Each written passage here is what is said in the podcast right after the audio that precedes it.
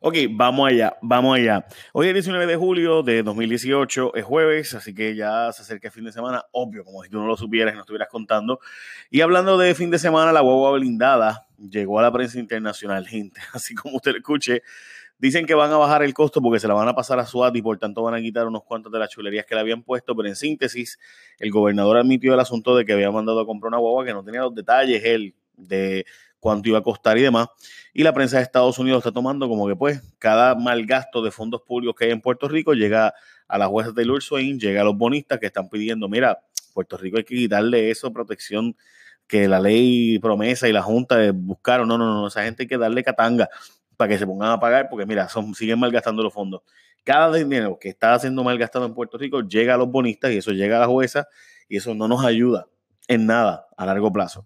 Bueno, la Junta mete más pepitas a la maraca, pero casi ni suena la, maraca en su primer proyecto crítico. Básicamente es un proyecto que se va a hacer, según la Junta, bajo el título 5. Título 5 es cuando se puede hacer sin seguir con todos los permisos, básicamente.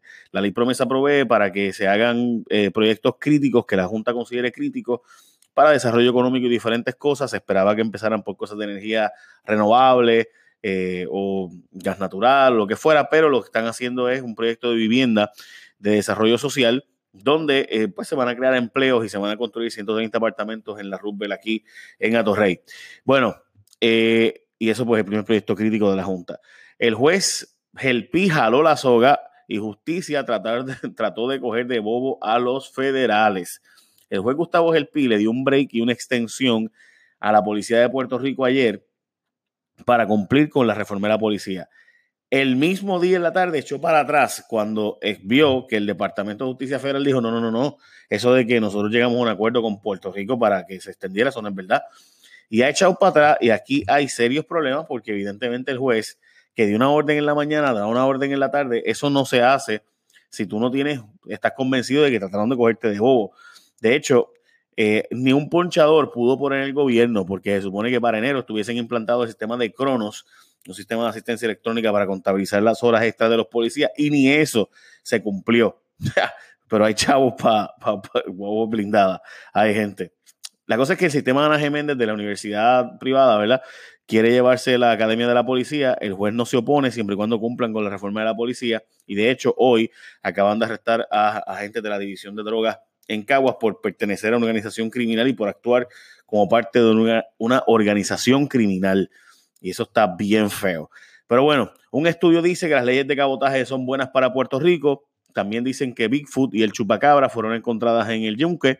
Un nuevo estudio encontró que las leyes de cabotaje no tienen un efecto sobre los precios de los artículos que consumimos, dicen ellos. Lo mejor que se han inventado desde el pan rebanado, mi gente. Según el costo, según las empresas mismas, porque ellas fueron las que hicieron el estudio, los costos de shipping solo representan 2% del precio final de los productos que consumimos en Puerto Rico y esto de las leyes de cabotaje pues no representa realmente mucho nada.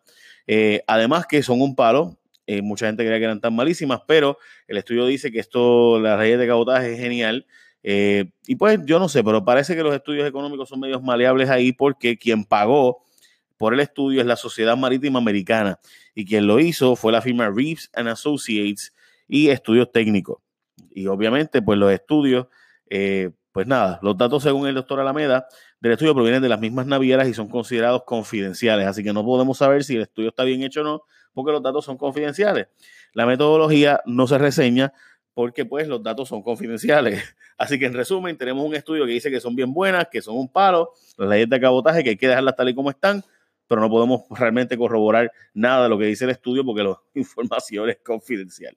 Bueno, FEMA y el gobierno acuerda comprar generadores que se iban. Ustedes saben que hay unos generadores en Yabucoa, eh, Humacao allí y Palo Seco, que son los que dan ahora mismo backup al sistema de energía de Puerto Rico.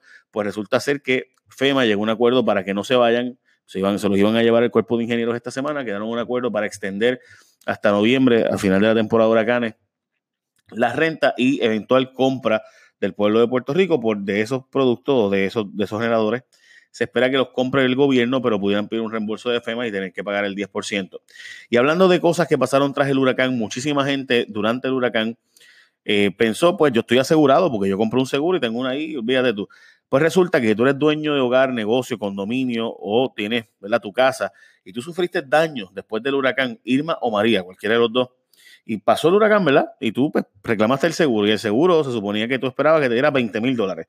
Y tú tenías una prima, ¿verdad? Y tú estabas esperando, ¿verdad? Que te cubrieran. Pero no te cubrieron, porque lo que te enviaron fueron mil, dos mil pesos, 800, a veces ni eso. Y estás cansado de las excusas que te da el seguro, tú puedes llamar al 1-866-605-1639 para una consulta gratis y sin obligación. 1-866-605-1639 para una consulta gratis sin obligaciones. Usted pudiera necesitar un abogado y recuerde, no pagas nada a menos que ganes la reclamación. En Disaster Compensation Attorneys van a pelear por tus derechos. Puedes llamar al 1-866-605-1639. 1-866 605-1639 o entra a disastercompensationattorneys.com www.disastercompensationattorneys. De nuevo, el número es el 1866-605-1639. Tú no tienes que quedarte con esa cantidad que te dieron si no es la que todavía has reclamado. Puedes hacerlo a través de abogados y demandar o reclamar obviamente de tu seguro, porque para algo lo pagaste, hello. Bueno, ya saben el número. Kelleher descorchó el champán como los enanitas verdes. Descorcha el champán y apaga las luces de las escuelas públicas, claro. Y reitero que la decisión de cerrar escuelas se debe a la situación económica de Puerto Rico. El problema ahora es que hay 4.600 maestros que no se sabe qué va a pasar con ellos, específicamente un grupo especial de mil de esos maestros que van a estar inscritos en un proyecto de de la secretaria, que es especial, pero no se sabe exactamente qué van a hacer. No se les ha dicho a estas alturas, gente, y las clases empiezan en un par de semanas. Así que esto es como un misterio de la Virgen de Fátima. ¿Qué va a pasar con esos mil maestros en ese proyecto especial? Se dice que va a haber algo parecido a lo que ve la Team Teaching y demás, pero pues no tenemos detalles específicos de qué maestros van a ser y cómo. Bueno, se dan la mano en un mal negocio tras matar el banco del gobierno de Puerto Rico. el gobierno de Puerto Rico finalmente ayer viabilizó la ley que eh, faculta para el cierre del Banco Gubernamental de Fomento para todos los efectos prácticos. Lo que va a pasar es, el problema para mí es el acuerdo, que es un mal acuerdo con los bonistas, le estás pagando demasiado a los bonistas. La Junta y el gobernador permitió este acuerdo, que lo que hace es eh, clavar a los municipios. es la verdad. O sea, los municipios van a coger unos chavos ahora adelante, pero eventualmente tendrán que seguir pagando unas deudas para siempre, lo cual es una, una cosa absurda. Pero ellos firmaron el acuerdo con tal de tener chavitos ahora y para adelante. Para algo tenemos una ley de quiebra para que se revise cada centavo. Y honestamente es insostenible la estructura de municipios y el crimen con ese acuerdo del Banco Gubernamental de Fomento. Bueno, el nuevo director de la Autoridad de Energía Eléctrica tiene más millaje que Moncha la grilla pero Rosselló justificó que ahora sí se metió para dirigir la, autoridad y poner un director. Él decía que antes no sabía nada, ni Higgins, ni Granados, ni los sueldos. Yo no sé nada, no tengo nada que ver con eso y de repente ahora sí, ahora sí tengo que ver y José Ortiz es el hombre. El problema de José Ortiz es todo el, todo el bagaje, gente. Yo no tengo ningún problema que sea puertorriqueño, obviamente que bueno y qué chévere que, que tenemos a alguien que sí sabe del tema de energía, sabe del tema y que tiene experiencia, tiene experiencia. El problema es que la experiencia que tiene y lo que hemos visto que pasó es que allí la corrupción y y todo lo que pasó bajo él, los malos manejos, etcétera. Yo puse una lista de ocho cosas ahí que ustedes, si quieren, pues búsquenle la lectura. No se voy a leer porque es muy largo el podcast, pero su historial para mí es nefasto. Esa es mi opinión. Y, nada, es un tipo bien preparado. Yo no tengo nada en contra de él personalmente. Es una persona sumamente agradable. Tú compartes con él y es un tipo bien buena gente. Pero lo que ha pasado bajo su administración, a mí no me parece de alguien que ha supervisado correctamente cuando dirigió acueductos y cuando fue presidente de la Junta de Energía Eléctrica y de los fondos ARRA y de AFI. Pero eso es mi opinión.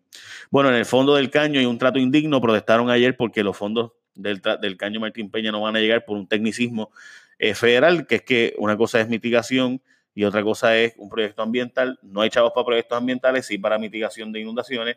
Y pues hay que contratar honestamente un buen equipo de abogados para que haga cabildeo y cambiar esa, esa clasificación para que el proyecto del caño sea un proyecto distinto. Bueno, firmaron autógrafos para conseguir esta idea en el Congreso. Iván Rodríguez fue allí como parte del plan Tennessee para convencer a congresistas. Estaba firmando eh, las bolas de pelota, eh, de béisbol, ¿no? Eh, para lograr la estadía. me parece muy curioso el titular que le dio Noticel. No se lo voy a leer, pero si ustedes buscan el titular de Noticel, este, no sé, me pareció un poquito fuerte.